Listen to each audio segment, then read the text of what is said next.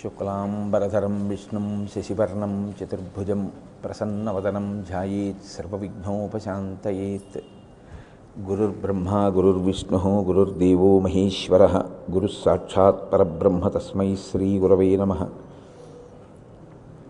व्यासाय विष्णुरूपाय व्यासरूपाय विष्णवे नमो वै ब्रह्मनिधये वासिष्ठाय नमो नमः। कूजन्तं राम रामीति मधुरं मधुराक्षरम् आरुह्य कविताशाखां वंदे वाल्मीकिकोकिलं श्रुतिस्मृतिपुराणानाम् आलयं करुणालयं, नमामि भगवत्पादशङ्करं लोकशङ्करं। वागर्धाविव सम्पृक्तौ वागर्धप्रतिपत्तये जगतः पितरौ वंदे पार्वतीपरमेश्वरौ। सूक्तिं समग्रयितु न स्वयमेव लक्ष्मीः श्रीरङ्गराजमहिषीमधुरैः कटाक्षैः వైదగ్ధ్యవర్ణగుణగుంభనగౌరవైర్యాం కండూలకర్ణకుహరాः కపయోధయంతి హైమోర్ధ్వపుండ్రమజహన్మకుటం సునాసం మందస్మితం మకరకుండలచారుగండం బింబాధరం బహుళదీర్ఘకృపాకటాక్షం శ్రీవేంకటేశముఖమాత్మనిసన్నిధత్తాం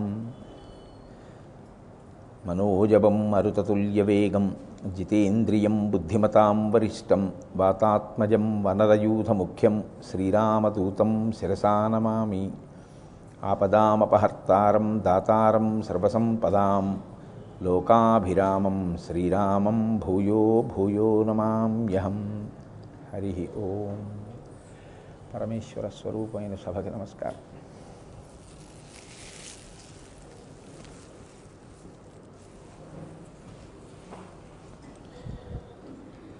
కాళహస్తీశ్వర శతకం గురించి మనం ప్రస్తావించుకుంటున్నాం. మహాకవులైనటువంటి వారు వారు జీవితంలో చేసినటువంటి గొప్ప ఉపాసనకి సంబంధించిన రహస్యాన్నంతటిని దాని సిద్ధిని వారి యొక్క సాహిత్యంలో చొప్పించి ఉంచుతారు. ఆ సాహిత్య పరిశీలన వల్ల మనకి కలిగేటటువంటి లబ్ధి ఏమిటంటే మనం అనేక రకాలైనటువంటి అయోమయాల్లో ఉంటాం. వాటి నుంచి తేలికగా మార్గం దొరుకుతుంది. కారు చీకటిలో అత్యంత విలువైనది ఒక కాంతి రేఖ అంతే. అంతకన్నా మీకు ఏది తీసుకొచ్చి ఇచ్చినా తృప్తినిచ్చేది కాదు. సందర్భాన్ని బట్టి మీకున్న అనురక్తిని బట్టి మీకు దొరికిన వస్తువు యొక్క విలువ శోభ ప్రకాశిస్తాయి. కేవలం సినిమాల మీద ఇంట్రెస్ట్ ఉన్నటువంటి వ్యక్తి దగ్గరికి పట్టుకెళ్ళి మీరు కాళహస్తీశ్వర శతకాన్ని ఇచ్చారనుకోండి ఆయన తీసుకెళ్ళి బూట్లో పెడతాడు. భగవంతుని యొక్క ఉపాసన ఎందు ఎలా అయోమయాన్ని చిక్కుల్ని విడతీసుకుని ముందుకి సాగాలి అనేటటువంటి ప్రయత్నంలో ఉన్న వ్యక్తికి పట్టుకెళ్ళి మీరు కాళహస్తీశ్వర శతకం ఇచ్చారనుకోండి ఆయన కళ్ళకద్దుకుని నెత్తి మీద పెట్టుకుంటాడు. ఒక వస్తువు యొక్క ప్రయోజనం ఒక వస్తువు యొక్క విలువ కేవలము వస్తువునందు ఉంటుంది అని మీరు అనుకోవడం పొరపాటు.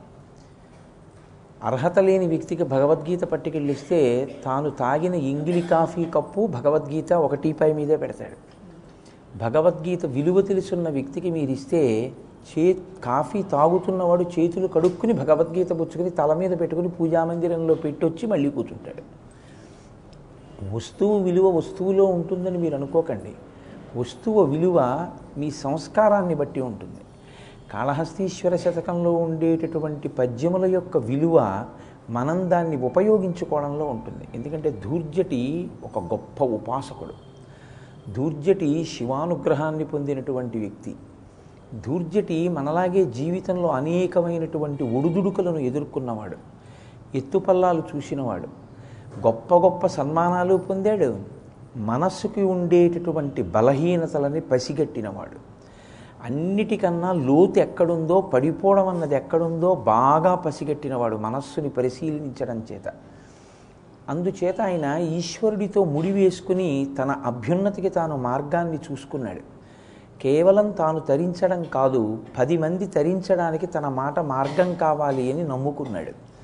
అందుకని ఈశ్వరుణ్ణి స్తోత్రం చేస్తూ ఆ స్తోత్రాంతర్గతంగానే ఉపాసకులైనటువంటి వారికి ఒక చక్కటి మార్గాన్ని కూడా ప్రబోధం చేశాడు. అందులో అంతర్భాగంగానే వన్నే ఏనుగుతోలు దుప్పటము బువా కాలకూటంబు చేగిమ్మి బ్రహ్మకపాలము ఉగ్రమగు భోగి కంఠహారంబు మేల్. నిమ్మీలాగున నుండియున్ తెలిసియున్ నీపాద మూలంబునన్ చేర్చన్ నారాయణుడిట్లు మానసమున్ శ్రీకాళహస్తీశ్వర అని అడిగాడు నేను మీకు గత రెండు మూడు రోజులుగా మనవి చేస్తున్నాను. వన్నే ఏనుగుతోలు దుప్పటము బువా కాలకూటంబు చే గిన్నె బ్రహ్మకపాలము. నిందాస్థుతిలో పైకి నిందిస్తున్నట్లు ఉన్నా వెనక నుంచి శ్లోకాన్ని ముందుకి తీసుకొచ్చి చదివినప్పుడు అందులో ఈశ్వర వైభవాన్ని ఎలా స్తోత్రం చేశాడు అన్నది ప్రకటనమవుతుంది అని మీకు నేను విజ్ఞాపన చేసి ఉన్నాను. అందులో నిన్నను బ్రహ్మకపాలమును చేతిలో పట్టుకున్నటువంటి విషయం గురించి చెప్పాను. ధూర్జటి తరువాత శివుణ్ణి నిందాస్తుతి చేస్తూ భోగే కంఠహారంబు అంటాడు. అంటే నువ్వు బుసలు కొట్టేటటువంటి ఒక భయంకరమైనటువంటి పావుని మెళ్ళో వేసుకున్నటువంటి వాడివి. నిజమే ఇది బాహ్యంలో చూసినప్పుడు ఆ వ్యక్తి యొక్క మానసికమైనటువంటి స్థితిని చెప్తుంది. ఇప్పుడు పావుని మెళ్ళో వేసుకున్నాడు అనుకోండి ఎవరైనా మీరు ఏమనవలసి ఉంటుంది? సాధారణమైనటువంటి మనిషి దేని చూసి భయపడిపోతాడో? పాము అంటే మీరు ఒకటి గుర్తుపెట్టుకోవాలి. మీరు చూసి భయపడేది కాదు. కేవలం మీరు చూసి భయపడి వచ్చేయడం కాదు. మిమ్మల్ని అది చూసిందేమోనని బెంగ పెట్టుకునేది. మీరు పట్టుకో మీరు పట్టుకున్నారో లేదో అని చెప్పింది. పాము పడుకునుంది. మీరు చూసి వచ్చేసారు అమ్మయ్య నన్ను చూడలేదని మీరు ఊరుకుంటారా? మంత్రించిన చోళ్ళు తెచ్చి ఇంటి చుట్టూ తల్లి మంచం ఎక్కి కూర్చుని ఎక్కడ బుస్సన్న భయమే. ఎందుకని అంటే పాము మీ చేత చూడబడడం కాదు మిమ్మల్ని చూసిందేమో అన్న అనుమానం కూడా భయానికి కారణమే. అసలు అట్ అంత భయానికి అందరికీ కారణమైనటువంటి పాము పాము ఇక్కడ ఉంటుందేమో అని అనుమానం ఉన్న పుట్ట దగ్గరికే మనం వెళ్ళాం. ఆ పావుని తెచ్చి ఆయన మెళ్ళ వేసుకున్నాడు. అది కూడా. ఏ బురద పావనండి? పాపం తెలియక ఆయన కూర్చుంటే మీదెక్కింది అనుకుందామా తనంత తాను స్థానం ఇచ్చాడు వాసుకి. నా మెళ్ళలో ఉండన్నాడు. వాసుకి సామాన్యమైన సర్పం ఏం కాదు. చాలా భయంకరమైనటువంటి సర్పం. అటువంటి పావుని మెళ్ళో వేసుకున్నాడు.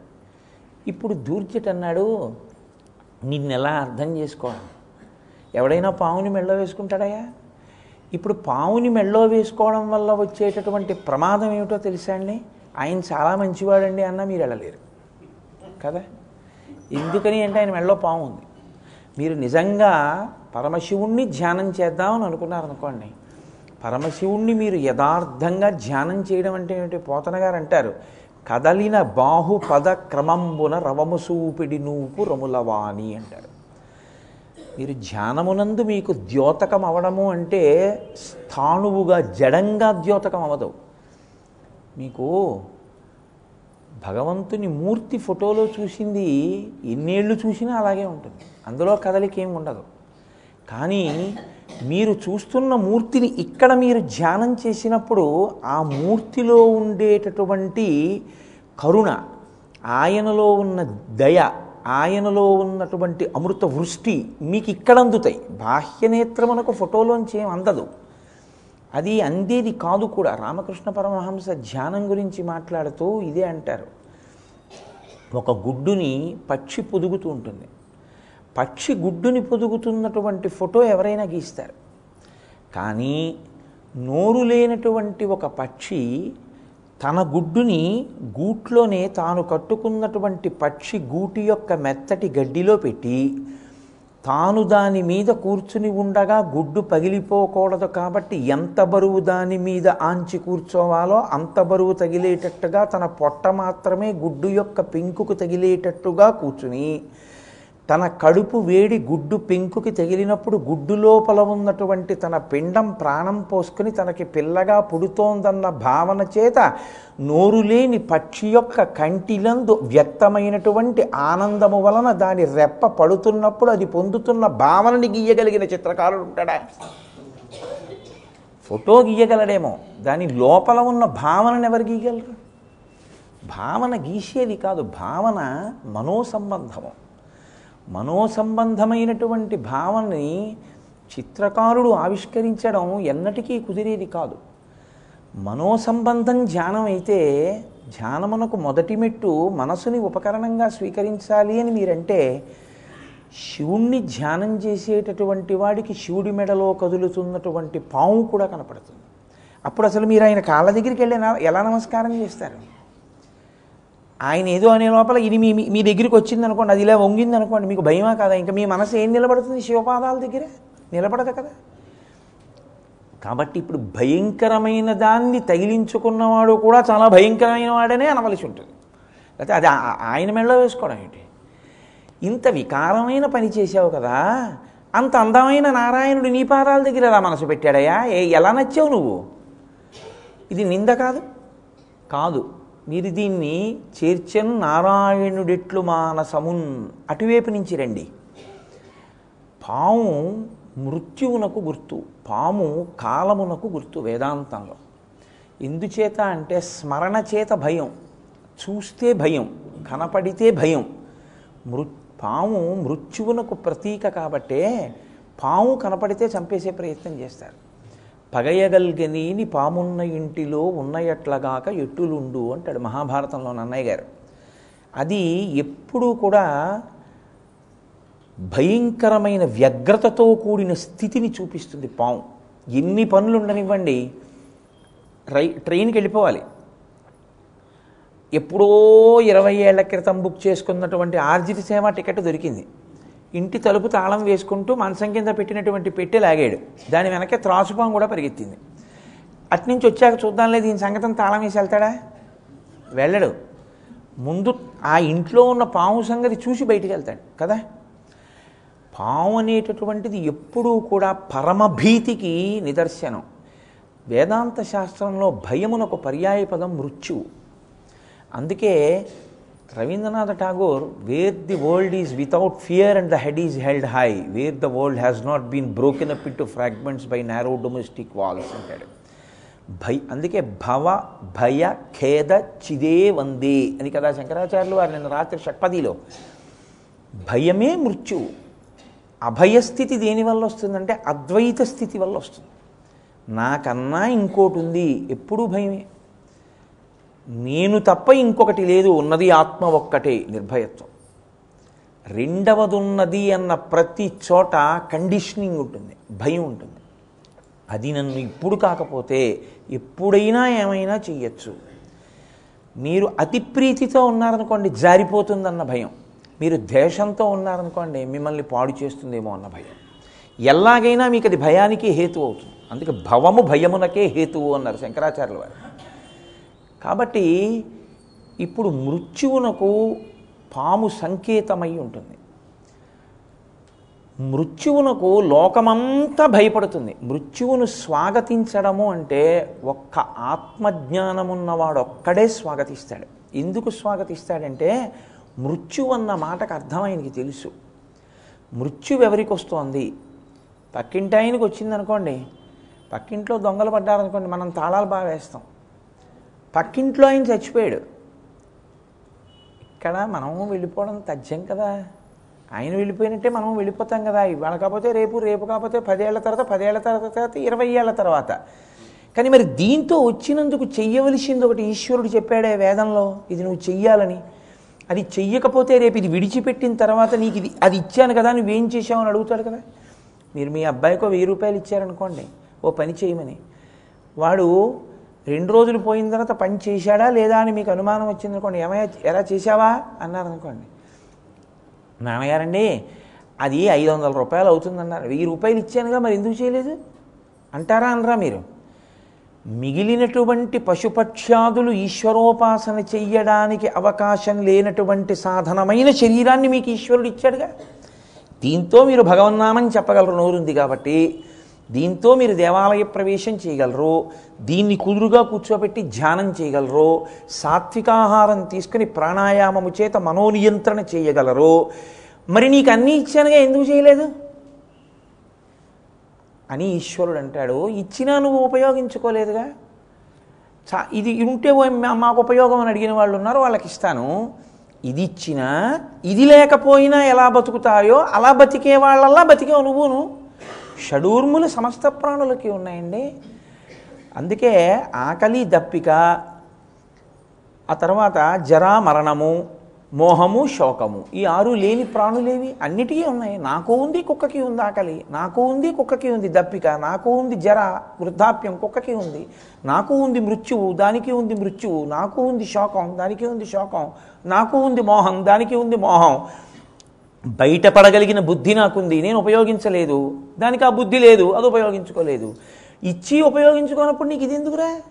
కాబట్టి ఈశ్వరుడు మళ్ళీ తిరియక్కుల్లోకి పంపిస్తాడు. అందులో ఉండు. మళ్ళీ ఎప్పుడైనా అయ్యో అది కావాలన్నప్పుడు చూస్తాను దాని సంగతి. కాబట్టి ధూర్జట్ అంటున్నాడు అందరూ మృత్యువునకు భయపడేవాళ్ళే. ఇది పడిపోతుందేమో అని భయపడేవాడే. భయపడి భయపడి ఇది పడిపోకుండా అట్టి పెట్టుకున్నవాడు ఎవడైనా ఉన్నాడా? భయపడితే ఇది ఉంటుందని చూపించినవాడు ఒక్కడున్నాడు ఆ లోకంలో. ఆ పోతన గారు అష్టమ స్కంధంలో మాట అంటారు భాగవతంలో మచ్చిక వీరికెల్ల బహుమాత్రము చోద్యము దేహి పుట్టుచున్ చచ్చుచునుండ చూచెదరు. తా చావక మానెడు వారి భంగి ఈ చచ్చిన వానికెచ్చెరుదరు ఇదెక్కడి చోద్యము? ఎచ్చట నుండి వచ్చనచ్చటికి పోవుట నైజము ప్రణికోటికిన్. నేను కాకినాడ నుంచి వచ్చాను ఉండిపోతానా? ఇవాళ ఇవాళ కాకపోతే రేపు రేపు కాకపోతే ఎల్లుండి వెళ్ళిపోతాను. ఇక్కడికి కూడా ఇందులోకి కూడా వచ్చాను.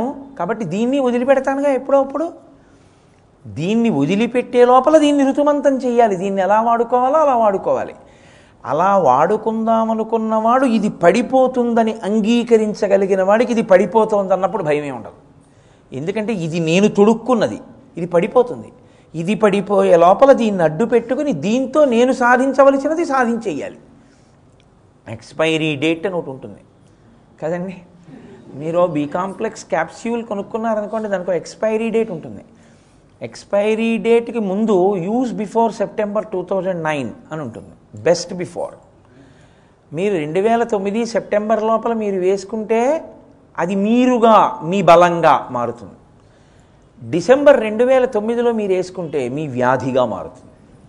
అంతేగా? క్యాప్స్యూల్ తప్ప కాలంలో ఉపయోగించకపోవడం తప్ప అందుకే దేశకాలాలు వచ్చాయి. కదండి? అందుకు రోజు దేశకాల సంకీర్తనం చేస్తాం. వస్తువు యొక్క ఉపయోగము కాలము చేత కూడా పరిమితము చేయబడుతుంది. కాలమునందు దీన్ని ఉపయోగించాలి. కాలమునందు ఎలా ఉపయోగించాలో అలా ఉపయోగించకపోతే ఒక కాలము దాటిన తర్వాత నువ్వు ఇంకొక కాలములో దీన్ని వాడడం కూడా కుదరదు. ఆ శ్రేయస్సు కొరకు. శంకర భగవత్పాదులు ఇదే అంటారు భజగోవిందంలో బాలస్తావత్ క్రీడాసక్త తరుణస్తావత్ తరుణీసక్త వృద్ధస్తావత్ చింతాసక్త పరసే బ్రహ్మణి కోపిన సక్త పాపం నీకంత టైం ఏదయా బాల్యమంతా ఆడుకున్నావు. యవ్వనం వచ్చింది ఇంకో పిచ్చి పట్టింది. వృద్ధస్తావత్ చింతాసక్త. వృద్ధాప్యం వచ్చింది చింత పట్టుకుంది. ఈలోగా సమయం అయ్యిపోయింది ఎప్పుడు ఎలా ఉపయోగించుకోవాలో అప్పుడు దీన్ని అలా ఉపయోగించుకున్నది ఏది డెబ్భై ఏళ్ళు వచ్చాక తీర్థయాత్రకు బయలుదేరుతాడు. నదిలో స్నానం చేయబడ చేయబోతాడు బోర్ల బొక్కలా పడిపోతాడు కాలు ఫ్రాక్చర్ అయిపోతుంది ఇంటికి తీసుకొచ్చేస్తాడు. అది నువ్వు నలభైకి ముప్పైకి యాభైకి మధ్యలో తీర్థయాత్ర చేసి అరవయో ఏట పడక కుర్చీలో పడుకుని మానసిక దర్శనం చేయాలి. అరవయో ఏట నువ్వు కాశీ పెడతానంటే ఎలా కుదురుతుంది? నీకేం కనపడుతుంది కాశీలో? తెల్లవారుజామున కొడుకు గంగానదికి తీసుకెళ్ళినా స్నానం చేద్దామంటే గంగలో కాలెట్టావో తెలీదు ఇంకో చోట కాలెట్టావో తెలీదు. కళ్ళజోడు తీసి ఒడ్డున పెట్టాలి కళ్ళజోడు ఒడ్డు తీసి ఒడ్డున పెడితే నీకు కనపడదు. ఎన్ని అఘాయిత్యాలు. వాడి చెయ్యట్టుకుని మునగాలి. వాడిలోగా చెయ్యి వదిలేడో ఎటో చూస్తూ లేనిపోని ప్రమాదం కాశీలో చచ్చిపోయానన్న తృప్తి ఒకటే మిగులుతుందేమో. కాబట్టి ఎప్పుడేది చెయ్యాలో అది చెయ్యాలి. ఇది ఇచ్చాడు కదా అని ఎప్పుడో చేస్తానండి అంటే అలా ఏం కుదరదు. దీన్ని ఎప్పుడు ఎలా వాడుకోవాలో అలా వాడితేనే. అందుకే ధూర్జుటి కాళహస్తీశ్వర శతకంలో ఇప్పుడు ఎందుకండి రిటైర్ అయిపోయాక అన్న వాళ్ళని చూసి చాలా అసహ్యం వేసింది ఆయనకి. దంతంబుల్ పడనప్పుడే తనువుయందు ఆరూఢియున్నప్పుడే కాంతాసంఘము రోయినప్పుడే జరాక్రాంతంబు కానప్పుడే వింతల్ మేన చెరించునప్పుడే కురుల్ వెల్వెల్ల కానప్పుడే చింతింపన్ బలమీ పదాంబుజములన్ శ్రీకాళహస్తీశ్వర అన్నాడు. ఓపికండగా చేస్తావా? దర్శనం ఓపిక అయిపోయాక చేసేదే ఉంది? చేయడానికి ఏం లేదు ఇంకా.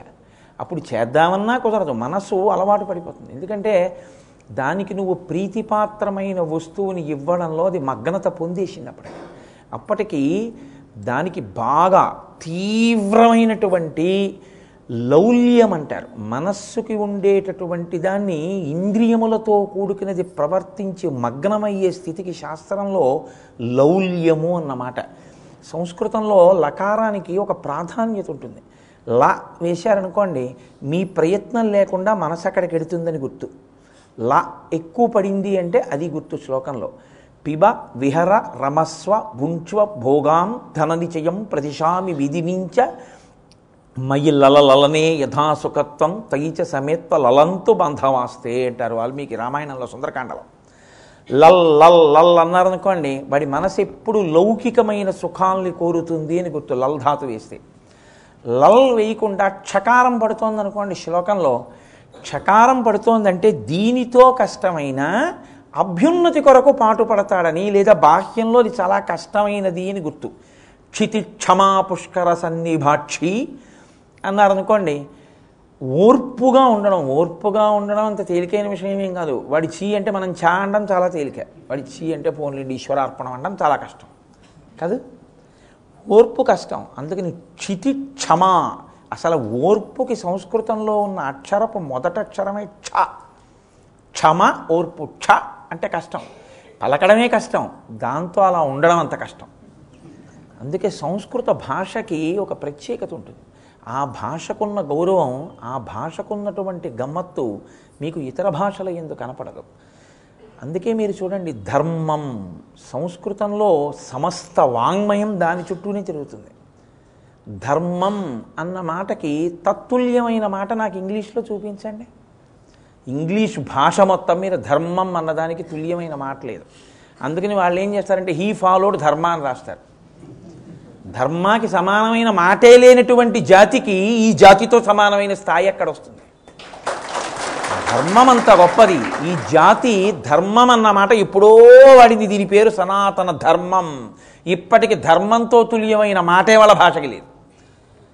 మన వ్యామోహం అంతా ఇప్పుడు దాని మీద. మనం ఎంత దిగజారుడు మెట్ల మీద ఉన్నామో అర్థం చేసుకోవలసి ఉంటుంది. కాబట్టి మృత్యువునకు లోకం భయపడుతుంది. జ్ఞాని భయపడడు. జ్ఞాని అంటాడు ఇది పడిపోతుంది అమ్మయ్య గొడవ వదిలిపోయింది. ఇప్పుడు నేను ఇందులోంచి బయటికి వచ్చి సర్వత్ర వ్యాప్తమైనటువంటి అనంత చైతన్యమునందు ఒకడిగా ఉంటాను ఇప్పుడు నేను అంతటా నిండిపోతాను. కాబట్టి ఇది పడిపోతోందని భయం లేదు. నూట నాలుగు జ్వరం వచ్చి సర్కోమా వ్యాధి పుట్టి నెత్తురు ఇలా మోచేతి నుంచి కారిపోతుంటే లేచి అడుగులు వేస్తుంటే ఊగి పడిపోబోయారు భగవాన్ రమణులు. రమణులు అనకూడదేమో ఆయన దేహం. శిష్యులు అనబడేవారు వెళ్ళి పట్టుకుని అన్నారు స్వామి మీరు పడిపోతున్నారన్నారు. ఆయన అన్నారు నేను పడిపోవట్లేదు మీరు నన్ను పడైపోతున్నారన్నారు ఆయన వాళ్ళన్నారు స్వామి మిమ్మల్ని చూస్తే మాకు భయం వేస్తోంది మీరు ఏమైపోతారో అన్నారు. నేను ఏమీ అయిపోను నా సహజ స్థితిని పొందుతానంట. ఒక ఏనుగుని తీసుకెళ్ళి చిన్న గుడారంలో కడితే అది పట్టక ఎలా కొట్టుకుని కదిలితే గుడారం ఊగుతుందో అలా ఇందులో ఉన్న ఆత్మ అంతటా ఉన్న ఆత్మలో కలిసిపోదామని కదిలితే ఇది ఊగుతోంది. అంతకన్నా ఏం లేదన్నారు. ఆత్మగా తాను నిలబడినటువంటి వ్యక్తి దీని పతనమునకు దీని కష్టమునకు దీని సుఖమునకు సాక్షి. ఆయనకి మృత్యుభీతి ఉండదు. మృత్యుభీతి ఎంతకాలం?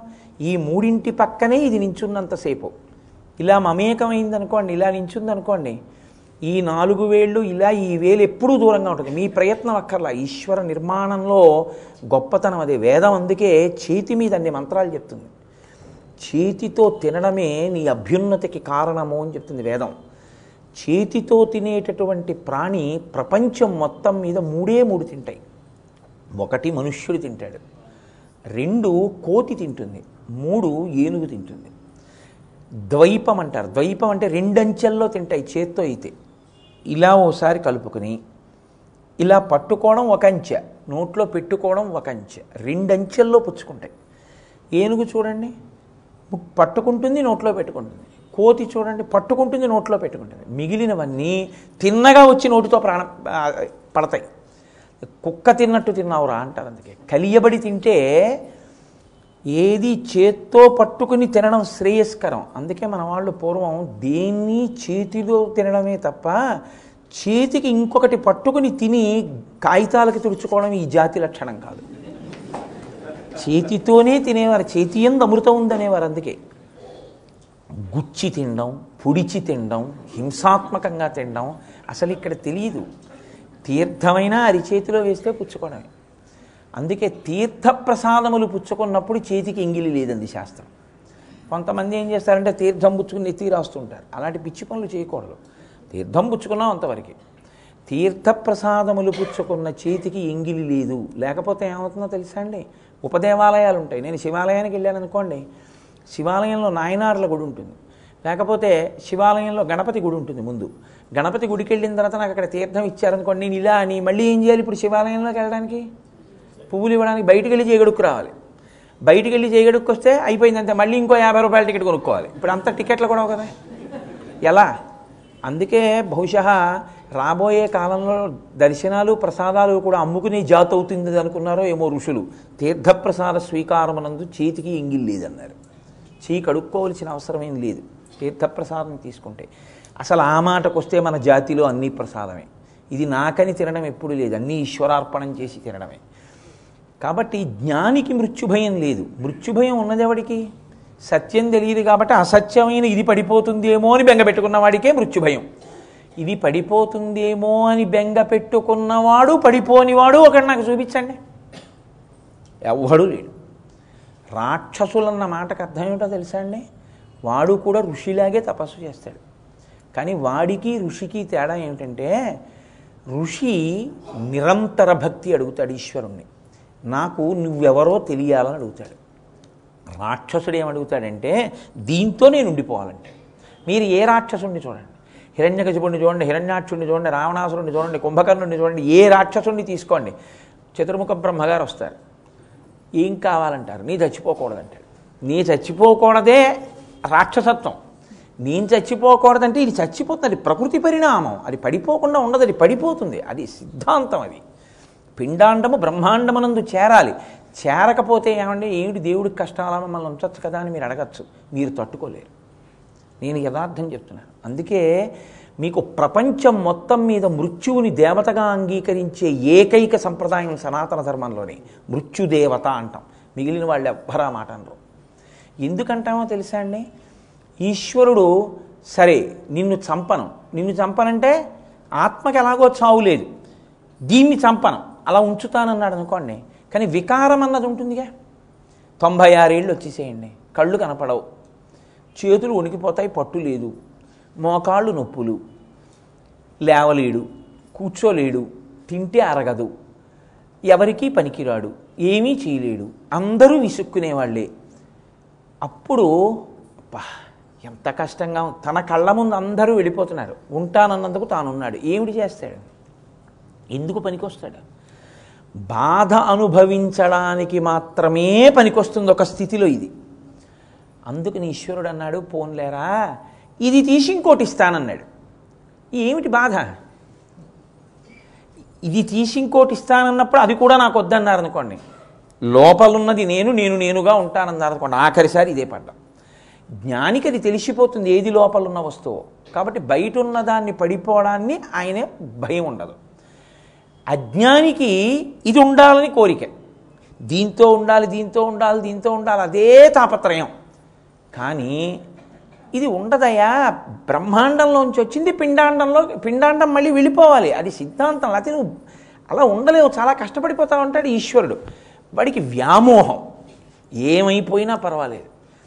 లేవలేకపోయినా పర్వాలేదు. తన మలమూత్రములు తాను విసర్జించలేకపోయినా పర్వాలేదు. మంచం మీద తాను పడున్నా పర్వాలేదు. తన మలమూత్రములు ఇంకోళ్ళు తీసి అసహించుకున్నా పర్వాలేదు. తాను ఇంకా అలా ఉండాలంటే ఇది నేను కాదయా ఇది పోతే పోయింది లోనున్న నేను నేను తెలుసుకున్నది. కాబట్టి అది నేను అది నేనైనప్పుడు అది తొడుక్కున్నది ఇది. దాని చేత ఇది తొడగబడింది. తొడగబడింది పడిపోయినా అది ఉంటుంది. అది నేనన్ననాడు సత్యం తెలిసిపోయింది భయం లేదు. కాబట్టి మృత్యువునకు లోకం భయపడింది. ఆ మృత్యువు ఆయనకి ఆభరణమైంది. ఇది ఆయన పావుని మెళ్ళో వేసుకోవడం అంటే. అంటే ఆయనకి మృత్యువు ఆభరణమైంది అంటే ఆయన మృత్యువునకు లొంగేవాడు కాడు. అంటే ఆత్మస్వరూపుడు పరమేశ్వరుడు. అందుకే నారుద్రో రుద్రమర్చయేత్. రుద్రుడు కానివాడు రుద్రుణ్ణి అర్చించలేడు. ముందు మహన్యాసం చేస్తే తప్ప అభిషేకం చేయడానికి వీల్లేదంటారు ఇప్పుడు మీరు శివుణ్ణి తెలుసుకోవడం అంటే మీరు శివుడైపోవడం. శివుడైపోవడం అంటే జ్ఞాని కావడం. జ్ఞాని అయితే మృత్యుభయం లేదు. మృత్యుభయం లేకపోతే పావుని మెళ్ళ వేసుకున్నాడని గుర్తు. ఇప్పుడు పామేమైంది ఆభరణమైంది అందరూ భయపడేది తనకి భయం లేని వస్తువు అయింది. ఇది తెలిసి ఉండడం మృత్యువుని ఆభరణముగా వేసుకుని ఉండుట కాదు. కేవలము నాగాభరణుడు అంటే ఒక పావుని మెడలో హారముగా వేసుకున్నవాడు అన్నదాని వెనక ఉన్నటువంటి గొప్ప అర్థం ఏమిటో తెలుసా అండి? ఆ మృత్యువు ఆయనకి ఆభరణం కానీ మరి లోకాన్నంతటిని ఆయన ఏం చేస్తున్నట్టు? పడగొడుతున్నట్టే కాదా? ఈ పిండాండాలన్నీ పడగొడుతున్నవాడు ఎవరు ఆయనే. పడగొట్టి ఏం చేస్తున్నాడు? బ్రహ్మాండంలోకి కలుపుతున్నాడు. బ్రహ్మాండంలోంచి ఏం చేస్తున్నాడు? పిండాండాల్ని తీసుకొస్తున్నాడు. బ్రహ్మాండంలోంచి పిండాండాన్ని తీసుకొచ్చి పిండాండాన్ని బ్రహ్మాండంలో కలపడానికి మధ్యలో ఉన్న వ్యవధికి స్థితి అని పేరు.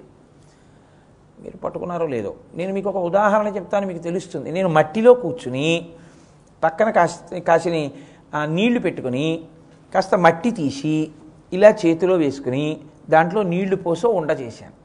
ఇప్పుడు ఈ ఉండ ఎందులోంచి వచ్చింది? మట్టిలోంచైనా వచ్చింది? బ్రహ్మాండము నుండి పిండాండం వచ్చింది. ఇప్పుడు ఈ పిండాండమును అలా మట్టి మీద పెట్టాను. ఇప్పుడు ఈ బ్రహ్మాండమునకు పిండాండమునకు తేడా ఏమైనా ఉందా యథార్థానికి? అందులో ఏ ఉన్నాయో ఇందులో అవే ఉన్నాయి. అందుకే బయట పంచభూతాలే ఇందులో పంచభూతాలే. కాసేపు ఆగి ఏం చేశాను? దాన్ని అరిచేయి పెట్టి నొక్కేశాను. ఇప్పుడు అది ఏమైంది? మట్టిలో కలిసిపోయింది. ఇప్పుడు అది మట్టిలోంచి వచ్చి మట్టిలో కలియడానికి మధ్యలో ఉన్న వ్యవధి ఉంది చూసారా దీని స్థితి అంటారు. కాసేపు వేరుగా అలా ఉంది. ఇదే ఇందులోంచి వచ్చి ఇదిగా కొన్నాళ్ళుండి అందులోకి వెళ్ళిపోవడం ఈ మధ్యలో ఉన్న వ్యవధికి జీవితం అని పేరు. అదే స్థితికారుడు. ఇది నటరాజతత్వము అంటారు. అందుకే ఇది నేను ఒక ఉండ విషయంలో చెప్పా. ఇలాంటి ఉండలు ఎన్నో చేస్తుంటాడు ఆయన. అందుకే ఎంతమందినైనా చేస్తాడు ఎంతమందినైనా కలుపుతాడు. అందులోంచి వస్తాయి అందులోంచి వెడతాయి అసలు మీకు శాస్త్రంలో చాలా గొప్ప రహస్యం ఏమిటో తెలుసా అండి? స్థితి అన్నమాట ఈ రెండిటి సమన్వయమునకే స్థితి అని పేరు. మీకు ఆకలి వేసిందండి. పృథివీ కావాలి. పృథివీ అంటే ఈ పృథివీ నిలబడడానికి పృథివీ కావాలి. అంటే అన్నం కావాలి. అన్నం ఎక్కడి నుంచి వస్తుంది? పృథివీలోంచి వస్తుంది. ఓ యాపిల్ పండు కావాలి. సరే అన్నం ఉడికించుకోవడానికి పక్కన పెట్టండి. ఓ యాపిల్ పండు ఎక్కడి నుంచి రావాలి? ఇందులోంచి రావాలి. బ్రహ్మాండములోని యాపిల్ పండు ఈ పృథివిలోకి పెట్టాను. ఈ పృథివి పుచ్చుకుంది. కొంత పృథివి అయిపోయింది. ఏదో మాంసము అవి అయిపోయింది. ఆ పృథివిలో కొంత పిప్పి మిగిలింది. ఇప్పుడు ఈ పిప్పి ఎవరు పుచ్చుకోవాలి? మా ఆవిడో మా అబ్బాయో పుచ్చుకోరు. పృథివే పుచ్చుకోవాలి. పృథివిలోనిది పృథివిలోకి వెళ్ళి మిగిలిన పృథివి మిగిలిన మన్ను మిగిలిన పిప్పి మళ్ళీ ఈ మట్టే పుచ్చుకోవాలి. బ్రహ్మాండములో నీళ్ళున్నాయి. పిండాండానికి దాహం వేసింది. ఎవరివ్వాలి నీళ్ళు? బ్రహ్మాండం ఇవ్వాలి. బ్రహ్మాండంలో నీళ్ళు పిండాండంలో పోశాను. ఇందులో కొన్ని నీళ్ళు మిగిలాయి. ఎవరు పుచ్చుకోవాలి? బ్రహ్మాండం పుచ్చుకోవాలి. పిండాండానికి భవతి అంటారు. నిలబడి ఉండాలి. గాలి కావాలి. ఎవరిస్తారు గాలి? బ్రహ్మాండం ఇస్తుంది. బ్రహ్మాండంలో గాలి పిండాండం పుచ్చుకుంది. మలినమైన గాలిని విడిచిపెట్టింది. ఇప్పుడు ఈ గాలి ఎవరు పుచ్చుకోవాలి? బ్రహ్మాండం పుచ్చుకోవాలి. బ్రహ్మాండంలో వేడి పిండాండం పుచ్చుకుంది. పిండాండంలో ఎక్కువైన వేడిని మళ్ళీ విడిచిపెడుతోంది. ఎవరు పుచ్చుకోవాలి? బ్రహ్మాండం పుచ్చుకోవాలి. బ్రహ్మాండ పిండాండ సమన్వయం చేసేవాడెవరో వాడు ఈశ్వరుడు వాడు నీకు కనపడ్డాడు. సమన్వయం కనపడుతుంది అంటే యాపిల్ పండు కనపడుతుంది తినడం కనపడుతుంది విసర్జించడం కనపడుతుంది. నీళ్ళు కనపడతాయి తాగడం కనపడుతుంది విసర్జించడం కనపడుతుంది. ఈ బయట నీటిని సృష్టించినవాడు నీలో దాహం పెట్టినవాడు నీలోకి నీటిని తీసుకెళ్ళినవాడు శేషాన్ని మిగల్చినవాడు బయటికి తోసినవాడు నీకు కనపడడం. కంటికి కనపడక నిర్వహించిన వాడెవడో వాడు శివుడు. అందుకని వాడు ఎలా నిర్వహించాడు ఈ స్థితి అన్నారు. పది వాయువుల రూపంలో నిర్వహించాడన్నారు. అది వాయులింగం కాళహస్తిలో. లోపలికి మీరు ఒక్కసారి అంటే లోపల పది కింద విడిపోతుందండి యోగశాస్త్రం. ప్రాణ అపాన వ్యాన ఉదాన సమాన నాగ కూర్మ కృకర ధనంజయ దేవదత్తములన్న రూపంలో విడుతుంది. ప్రాణము శరీరాన్ని నిలబెడుతుంది. ప్రాణవాయువు పుచ్చుకున్నాడు ప్రాణం పోశారండి అంటారుగా. ఎంతసేపు లోపలికెళ్ళి బయటికి వస్తోందో అంతసేపే ఉన్నట్టు. అది ఆగిపోయిందంటే పోయినట్టు. ప్రాణం దాని మీదే ఆధారం.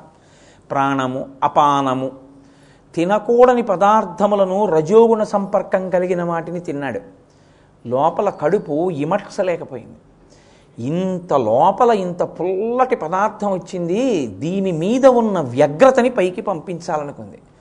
ఇప్పుడు లోపలికి వెళ్ళినటువంటి కల్మషభూయిష్టమైనటువంటి పదార్థాన్ని గాలి రూపంలో ఈశ్వరుడు కింద నుంచి వదిలేస్తాడు. అపానవాయువుగా వెళ్ళిపోతుంది. రక్షిస్తాడు అప్పుడు శరీరాన్ని. వ్యానము. ఈ శరీరం పడిపోతుంది. పడిపోయినా దీని మీద ఇంకా వ్యామోహ రూపంలో కూర్చుంటాడు జీవుడు. ఇంకా నేనే ఒకప్పుడు ఇందులో ఉండేవాడిని దీనికే నమస్కారాలు పెట్టేవారు దీనికి ఎన్ని పూలదండలు వేశారో అయ్యో ఇదేమిటి ఇలా పడిపోయిందని వ్యామోహ రూపంలో కూర్చుంటాడు.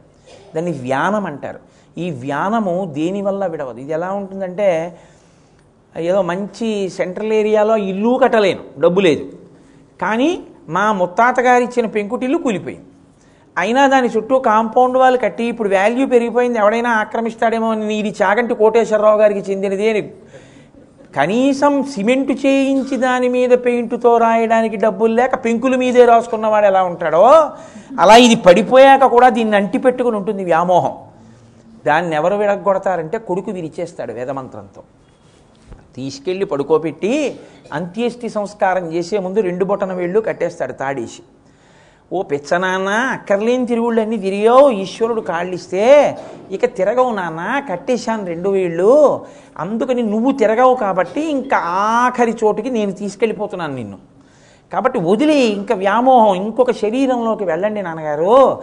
మీరు ఎప్పుడు ఎక్కడ పుట్టారో ఆ వంశములోని జ్ఞాతులందరూ మీరు పుట్టినందుకు సంతోషించారు. ఆనంద హోమము అంటారు చిట్ట చివరి శ్మశానంలో చేస్తారు. చేసి విడిపించేస్తాడు. వేదమంత్రాలతో ఆ క్రతువు చేశాక వదిలిపెట్టేస్తాడు. చిచి పుత్రేష ఇంత కష్టపడి వీడు నా కొడుకు నా కొడుకు అని వ్యామోహపడ్డా. అందరూ అక్కడ వదిలేశారు. వీడు ఇక్కడికి తీసుకొచ్చి ఇవి చెప్తున్నాడు. వదిలేయమని.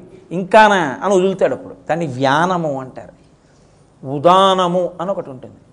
కుక్క కడుపున కుక్క పుట్టాలి పంది కడుపున పంది పుట్టాలి పిల్లి కడుపున పిల్లి పుట్టాలి మనిషి కడుపున మనిషి పుట్టాలి. చిత్రం ఏంటంటే నా ఇంట్లో నాలాంటి వాళ్ళు పుట్టాలి. నా కొడుకు నన్ను పోలుతాడు. నా తా మా నాన్నగారిని పోలుతాడు. నా పినతండ్రుల్ని పోలుతాడు. నా పెదతండ్రుల్ని పోలుతాడు. ఎవడు ఇలా చేసినవాడు? మనిషి కడుపున మనిషే పుట్టేటట్టు మనిషి అవయవంలో ఒక వాయువు ప్రవేశించి కొన్ని కొన్ని అవయవములు స్తంభీభూతమయ్యేటట్టుగా చేసి తనలాంటి ప్రాణి మళ్ళీ పుట్టడానికి వీలుగా ఆయనలో ఉన్న తేజస్సు స్ఖలనం అవడానికి ఉపయోగపడేటటువంటి ఈశ్వర తేజోరూపమైన వాయువుకి ఉదానమని పేరు. అది ప్రత్యుత్పత్తికి హేతు అవుతుంది. ఒక కొడుకో ఒక కూతురో పుట్టడానికి కారణం అవుతుంది. కాబట్టి ప్రాణ అపాన వ్యాన ఉదాన. నేనేదో తిని పడుకుంటాను రాత్రి. నా వెంట్రుకలు సమానంగా పెరగాలి. నా గోళ్ళు సమానంగా పెరగాలి. నేనేం పెంచుకున్నాను? ఏమిటి? అన్ని గోళ్ళు సమానంగా? నా అవయవాలు సమానంగా పెరగాలి. కుడి చెయ్యి ఎంత పొడుగో ఎడం చెయ్యి ఎంత పొడుగు? ఈ వేళ్ళు ఎంత పొడుగో ఈ వేళ్ళు ఎంత పొడుగు? ఈ కాలు ఎంత పొడుగో ఆ కాలంత పొడుగు? ఓ సంవత్సరం కుడి పక్క పెరుగుతుంది ఓ సంవత్సరం ఎడం పక్క పెరుగుతుంది అన్నారు అనుకోండి. మన బతుకులు ఎలా ఉంటాయి? మిల్లీమీటర్ తేడా లేకుండా రాత్రి నిద్రపోతున్నప్పుడు అవయవాలతో సహా వెంట్రుకలతో సహా గోళ్ళతో సహా సమానంగా పెరిగేటట్టుగా లోపల ఉండి వాయు రూపంలో నియంత్రణ చేస్తున్న వాడెవడో? వాడు సమాన రూపమైన సర్వేశ్వరుడు. లోపల సమానమన్న వాయువుగా విడివడి అలా పెంచుతాడు. కాబట్టి ప్రాణ అపాన వ్యాన ఉదాన సమాన నాగ. అంటే నాలుకకి లొంగి కడుపుని విస్మరిస్తాడు. దీనికి శాస్త్రం అంది మూడవ వంతు గాలితో ఉంచాలి మూడవ వంతు నీటితో ఉంచాలి మూడవ వంతు ఆహారంతో ఉంచాలి. తప్ప అంతకు మించి నింపవద్దని చెప్పింది. మూడవ వంతు ఎప్పుడూ గాలితోనే ఉండాలి స్వేచ్ఛగా ఉండాలి. ఎందుకంటే చర్నింగ్ జరుగుతుందని ఇవ్వాలంటున్నారు. వేదాంత శాస్త్రం ఎప్పుడో చెప్పింది లోపల కడుపు గోడలు చిలుకుతాయి ఈశ్వరుడు లోపల చిలుకుతాడు. అహం వైశ్వానరో భూత్వా ప్రాణినాం దేహమాశ్రిత ప్రాణాపాన సమాయుక్తం పచాన్యన్నం చతుర్విధం అని చెప్పాడు పచనం చేస్తానని. ఇప్పుడు మనం ఏం చేస్తాం? దీనికి వ్యామోహం దీనికే ఉండదు. ఇదేముంటుంది? అబ్బా చాలా బాగుంది బంగాళాదుంపల కూర ఇంకొంచెం వేయండి ఈశ్వరుడు అంటాడు తినకలాగా ఇబ్బంది పడతావు ఇది నిండిపోతుంది దీన్ని పూర్తిగా నింపేస్తే ఇక్కడి వరకు లోపలి పదార్థం కదలడానికి ఉండదు. ఇది నిండిపోతే ఇది పడిపోతుంది. మత్తు వస్తుంది శరీరానికి. నువ్వు పని చేయలేవు బుద్ధి ప్రకాశించదు ఇబ్బంది పడతావు. తినకు అంత తినకు అంత అని చెప్తాడు. అంత తినకు అంత తినకు అని త్రేణుపు రూపంలో చెప్తాడు. దాన్ని నాగవాయువు అంటారు. అందుకే త్రేయించాడంటే అతిథి తృప్తి పొందాడని గుర్తు. అతిథికి కడుపు నిండా తిన్నారా అని అడక్కో అడగకూడదు అతిథి త్రేయించి వెళ్ళాలి. త్రేణుపు ఎవరిచ్చారు ఈశ్వరుడు ఇచ్చాడు ఎందుకు ఇచ్చాడో తెలుసా అండి? చాలు. నువ్వెంత తినాలో నీ శరీరములకు సరిపోయింది అని త్రేణుపు రూపంలో చెప్తాడు. బాగా తినేసి సభకొచ్చాడని గుర్తు ఏంటంటే గురువుగారు మాట్లాడుతుండగా త్రేణించాడనుకోండి బయటికి వెళ్ళిపోమంటాడు అంటే వినడానికి యోగ్యమైన రీతిలో సాత్విక పదార్థం తక్కువతో బుద్ధి నిలబడేటట్టు సభకి రాలేదని గుర్తు. అందుకే గురువుగారి ముందు త్రేయించకూడదు. ఈశ్వరుడి ముందు త్రేయించకూడదు. అక్కడతో పోతుంది పూజ. మళ్ళీ స్నానం చేయాలి. కాబట్టి అందుకని ఉపవాసం వచ్చింది. ఉపవాసం అంటే శరీరము నిలబడడానికి కావలసినంత పదార్థం పుచ్చుకోవాలి అంతేగాని అతిగా పుచ్చుకుంటే కన్ను పడిపోతుంది బుద్ధి పడిపోతుంది. కాబట్టి సమానము నాగము కూర్మము. కూర్మము అంటే కాంతి. ఆరా అంటారు. రామకృష్ణ పరమహంస మూర్తిని వేస్తే చుట్టూ ఇలా కాంతి వలయం వేస్తారు. ఆ కాంతి వలయం మనిషి బ్రతికున్నాడని గుర్తు ఆ కాంతి చట్రం ఉంటుంది.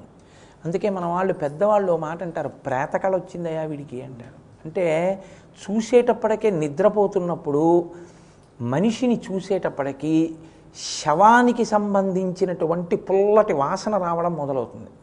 మీరు ఎప్పుడైనా చూశారో లేదో భగవంతుడు అన్ని అనుభవాలు ఇస్తుంటాడో ఏమో నాకు. నేను ఒక నాలుగైదు విషయాల్లో చూశాను. మీరు గది లోపలికి వెళ్ళగానే శవం ఉన్న చోట ఎటువంటి వాసన వస్తుందో అటువంటి వాసన వస్తుంది. ఆ వాసన వచ్చిందంటే ఆయన వెళ్ళిపోతాడు ఇంకా కొన్ని గంటలని గుర్తు. మనకి తెలియదు కానండి జీవులు పట్టేసుకుంటాయి. అందుకే అహమన్న మహమన్న మన్నాదో అంటుంది ఉపనిషత్తు.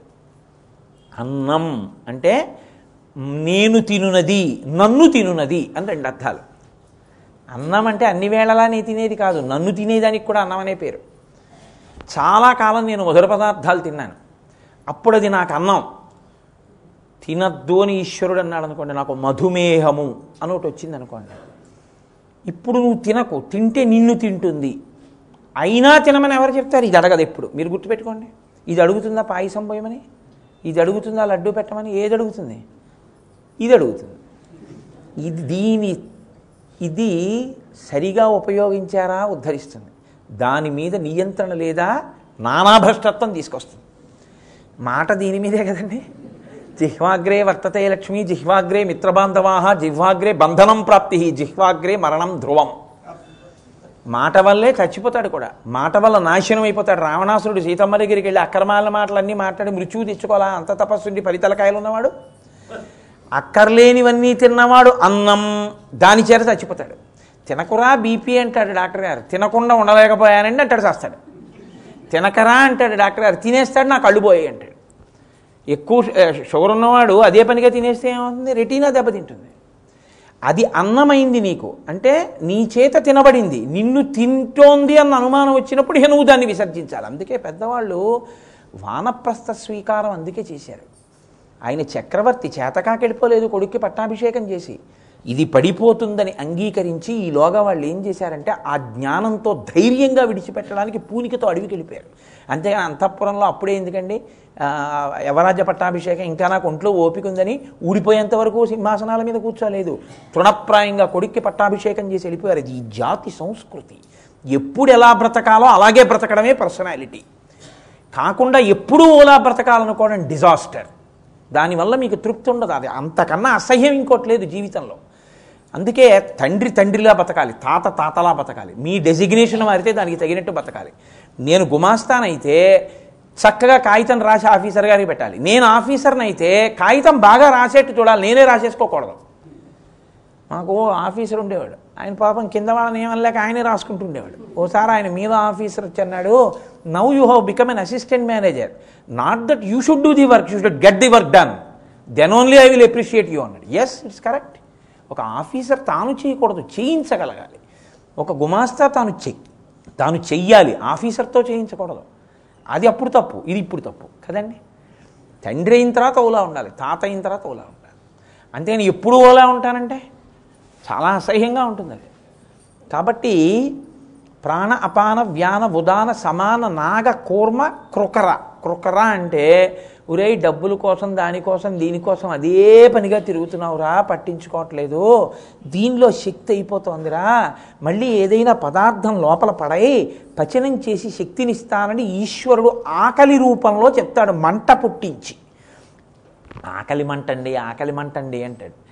ఆ వేళకి శరీరంలో పదార్థాన్ని పడైకపోతే ఆకలి రూపంలో మంటగా చెప్తాడు. దాన్ని కృకరవాయువు అంటారు. ధనంజయము. మనుష్యుడు పోతే తీసుకెళ్ళి అంత్యేష్టి సంస్కారం చేస్తారు. కుక్క పోతే? ఎవరు చేస్తారు? ఎవరన్నా పట్టుకెళ్ళి చేస్తారా? ఓ పిల్లి పోయింది ఎవరైనా చేస్తారా? ఓ తాడు కట్టి తీసుకెళ్ళి తుమ్మ చెట్లలో పారేస్తారు. ఇప్పుడు మరి ఎలా ఆ అందులో ఆ పిండాండంలో ఉన్న పంచభూతాలు బ్రహ్మాండంలో పంచభూతాల్లోకి ఎలా వెళ్ళిపోతాయి? ధనంజయమని ఒక వాయువును ఉంచుతాడు ఈశ్వరుడు ఆఖరి ఊపిరిలో ఆపుతాడు దాన్ని. అది ఏం చేస్తుందంటే దానికి ఉబ్బే లక్షణం ఉంటుంది. ది ప్రాసెస్ ఆఫ్ డీకంపోజిషన్ అంటారు. అది ఉబ్బిపోయేటట్టు చేస్తుంది. అందుకే పిల్లి శరీరం ఇవాళ పడేశారనుకోండి మూడు రోజులకి ఇంత ఉబ్బుతుంది. ఎప్పుడప్పుడు పట్టం పగిలిపోతుంది. పగిలిపోయి డీకే అంటారు. క్రమంగా అందులో ఉన్న అగ్ని అగ్నిలోకి పృథివి పృథివిలోకి జలము జలములోకి వాయువు వాయువులోకి వెళ్ళిపోయేటట్టు పిండాండమును బ్రహ్మాండంలోకి మార్చేస్తాడు ఈశ్వరుడు. అది చెయ్యడానికి ధనంజయ వాయు రూపంలో ఉంటాడు. దేవదత్తము ఆఖరి వాయువు పదోది ఇంద్రియములన్నీ బడలిపోతే బడలిపోయినటువంటి ఇంద్రియములు ఇంకా మేము పనిచేయలేమయ్యా అని ఏడిచి ఎక్కడ కూర్చుంటే అక్కడ ఇలా పడిపోతాయి. కళ్ళు. నీవు ఇంకా కాసేపు విశ్రాంతి తీసుకో విశ్రాంతి తీసుకో ఇంద్రియములను వాడవద్దు అని ఈశ్వరుడు హెచ్చరిక ఆవలింత రూపంలో చేస్తాడు. వాయువు ఆవలింతగా వస్తుంది. దానికి దేవదత్తం అని పేరు. ఇప్పుడు చెప్పండి దీన్ని నాట్యము అంటారు. నాట్యము అంటే కదలిక. ఇవి పది వాయువుల రూపంలో ఈ సమస్త ప్రపంచంలో ఉన్న ప్రాణులలో మీ కంటికి కనపడి కనపడక వ్యవహారములను ఈశ్వరుడు చక్కబెడితే భావములుగా ప్రకటనమవుతుంది. ఇప్పుడు నేను ఏదో అన్నాను మీ అందరు నవ్వుతారు. నేను చాలా ఏదైనా చాలా ముఖ్యమైనది చెప్తుంటే మీ అందరు అలా వింటారు. మనోసంబంధమైన భావ ప్రకటనము ముఖంలో కనపడితే లాస్యము అవయవముల కదలిక నాట్యం. మనిషి జీవితము నాట్య లాస్య సమన్వయము. అందుకే ఈ ప్రకృతి అంతా ఈ ప్రపంచమంతా పార్వతీ పరమేశ్వర స్వరూపము. పరమేశ్వరుడు నటరాజు పార్వతీదేవిది లాస్యము. అమ్మవారు నాట్యం చేస్తుంది అనకూడదు అమ్మవారిది లాస్యం శంకరాచార్యుల వారు సౌందర్యలహరిలో చెప్తారు. ఏ ప్రాణి భావ ప్రకటన చేయకుండా ఉండదు. ఒకడు కోపంగా ఉంటాడు ఒకడు నవ్వుతూ ఉంటాడు ఒకడు అలా కూర్చుంటాడు ఒకడు ఏదో ఆలోచిస్తుంటాడు ఒకడు అంటుంటాడు. అంటే భావం లోపల మనస్సు మనస్సు అనేది సంకల్ప వికల్ప సంఘాతం. దాన్ని మీరు ఏమీ చేయకుండా ఉండు అని అనకూడదు. కోతి ఏమీ చేయకుండా పడుకుంటే అనారోగ్యంతో ఉన్నట్టే మనసు ఏమీ చేయకుండా ఉంటే అనారోగ్యం. మనసు ఉత్సాహంతో ఉండాలి. ఎప్పుడు నిత్యోత్సాహంతో ఉండాలి. కానీ మీరు ఇచ్చే ఉపకరణాన్ని బట్టి ఉంటుంది. ఉత్సాహంతో ఈశ్వరుని ఎందు తిరుగుతూ ఉండాలి అది. సమాజ సేవ ఎందు తిరుగుతూ ఉండాలి. తిరుగుతోంది అనుకోండి కోతి ఆరోగ్యంగా తిరిగితేనే కోతి. కోతి పడుకుంటే కోతి ఏంటంటే దీనికి ఒంట్లో బాగోలేదు ఏంటంటే అలా పడుకుని స్తంభం దగ్గర అంటారు కదా. అందుకని అలా పడుకుని ఉండకూడదు కదా. ఉత్సాహంతో ఉండాలి. కాబట్టి ఇప్పుడు మనసుని కోతితో పోల్చినట్టే మనస్సంబంధమైనటువంటి భావ ప్రకటనము కన్నులలో ముఖంలో కనబడితే లాస్యము. ఇది నటరాసు ఈ సమస్త పిండాండములను నేనే పుట్టిస్తున్నానని చెప్పడం ఢమరుక ధ్వని. ఆ ధ్వని మొట్టమొదట సృష్టిలో మొదట వచ్చింది శబ్దమే.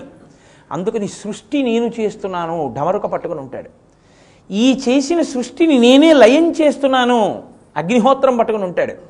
ఈ సృష్టికి లయానికి మధ్యలోది స్థితి మట్టి ఉండ చేసి మట్టి ఉండ నలిపేసేంత వరకు ఈ రెండిటికి మధ్యలో ఉండేటటువంటి స్థితి నేనే చేస్తున్నాను స్థితి ఎందు నవ్వుతూ ఉండాలి నిలబెట్టినప్పుడు రక్షణలో.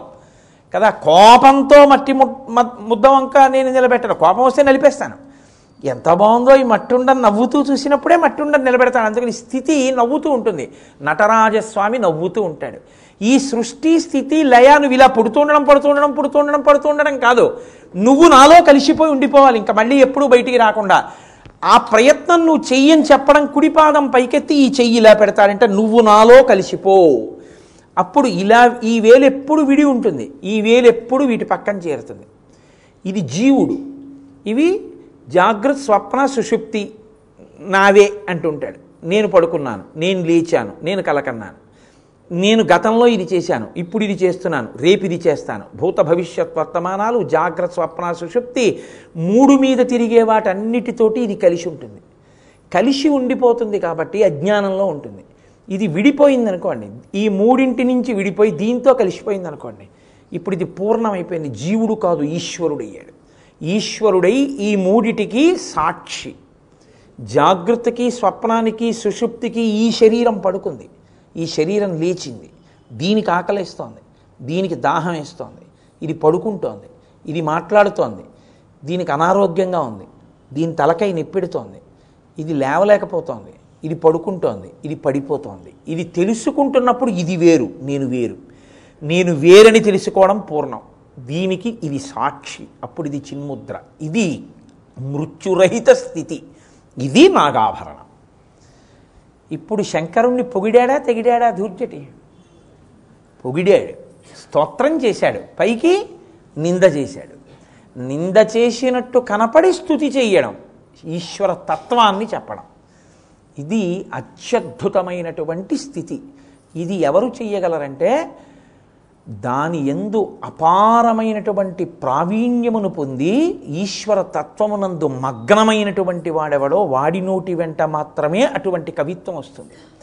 కాబట్టి వన్నీ ఏనుగుతోలు దుప్పటము బువా కాలకూటంబు చేగిమ్మే బ్రహ్మకపాలము ఉగ్రమగు భోగే కంఠహారంబు. నిన్నీలాగున నుండియుం తెలిసియున్ నువ్విలా ఉంటావని తెలుసు ఎవరికి? నారాయణుడికి. నారాయణుడు ఎలా ఉంటాడు? మహాందగాడు మీతో నేను ఎన్నో మార్లు మనవి చేశాను. మేఘశ్యామం పీతకౌశేయవాసం శ్రీవత్సాంకం కౌస్తుభోద్భాసితాంగం పుణ్యోపేతం పుండరీకాయతాక్షం. విష్ణుం వందే సర్వలోకైకనాథం. సృష్టిలో రహస్యం ఏమిటో తెలుసా అండి? అందము అనేటటువంటిది పశువుకి మాత్రమే సంబంధించినది. ఈ మాట మీరు జాగ్రత్తగా గుర్తుపెట్టుకోవాలి.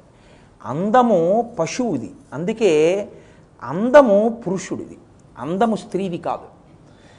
పురుష ప్రాణి మాత్రమే అందంగా ఉంటుంది. స్త్రీ ప్రాణికి అందమన్న మాట లేనే లేదు పశు స్థాయిలో. అందుకే మీరు చూడండి సింహం అందమా శివంగి అందమా?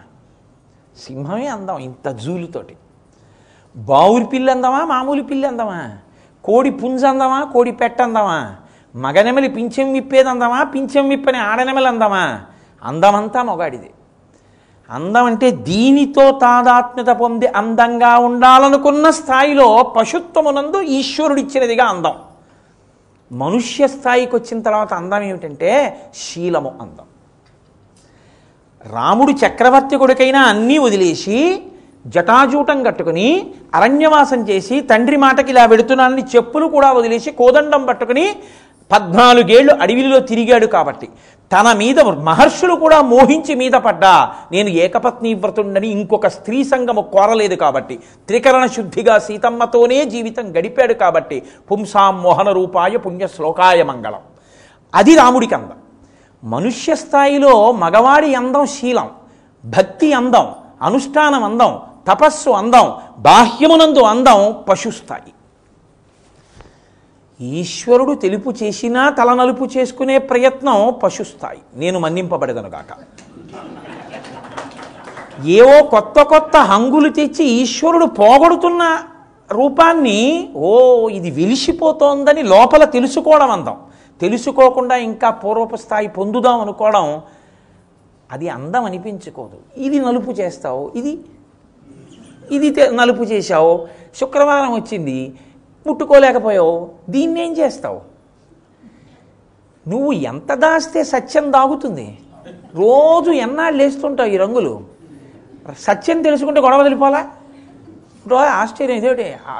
యాభై ఏళ్ళు దాటిపోయి తెల్లబడదండి? అన్నావు అనుకో అయిపోయింది సుఖంగా ఉన్నావు ప్రాణం. కాదు? ఆ సత్యమునందు ఊంచుకోలేనన్నాళ్ళు కష్టాలే. కదండి? చాలా జాగ్రత్తగా పట్టుకోండి. సృష్టిలో రహస్యం ఏమిటంటే అందమన్న మాట మగవాడికి ఎప్పుడు అంటే ఈశ్వర ధ్యానముతో తన శీల వైభవంతో వైభవంతో నిలబడడమే అందం. అంతే ఆయన క్రాప్ బాగా దూకుంటారా అండి? ఫెయిర్ అండ్ లవ్లీ రాసుకుంటారా అండి? లోటో షూ వేసుకుంటారా అండి? అది అందం కాదు. ఆయన ఎంత ధ్యానమగ్నుడు ఎంత భగవద్భక్తుడు ఎంత ఈశ్వరార్చకుడు. సమాజంలో ఈశ్వరుణ్ణి ఎలా చూస్తాడు? పది మందికి తాను బతికున్నన్నాళ్ళు ఎలా పనికొస్తాడు? దాని చేత కీర్తి. అంతేగాని ఆయన చాలా అందంగా ఉన్నాడండి కీర్తి ఇవ్వడానికి ఆయన అలా ఉండిపోతాడు ఏమిటి? ఆయన అలా ఉండిపోడు ఆయన ముసిలాడైపోతాడు కదా? అప్పుడు ఎందుకు పనికొస్తాడు?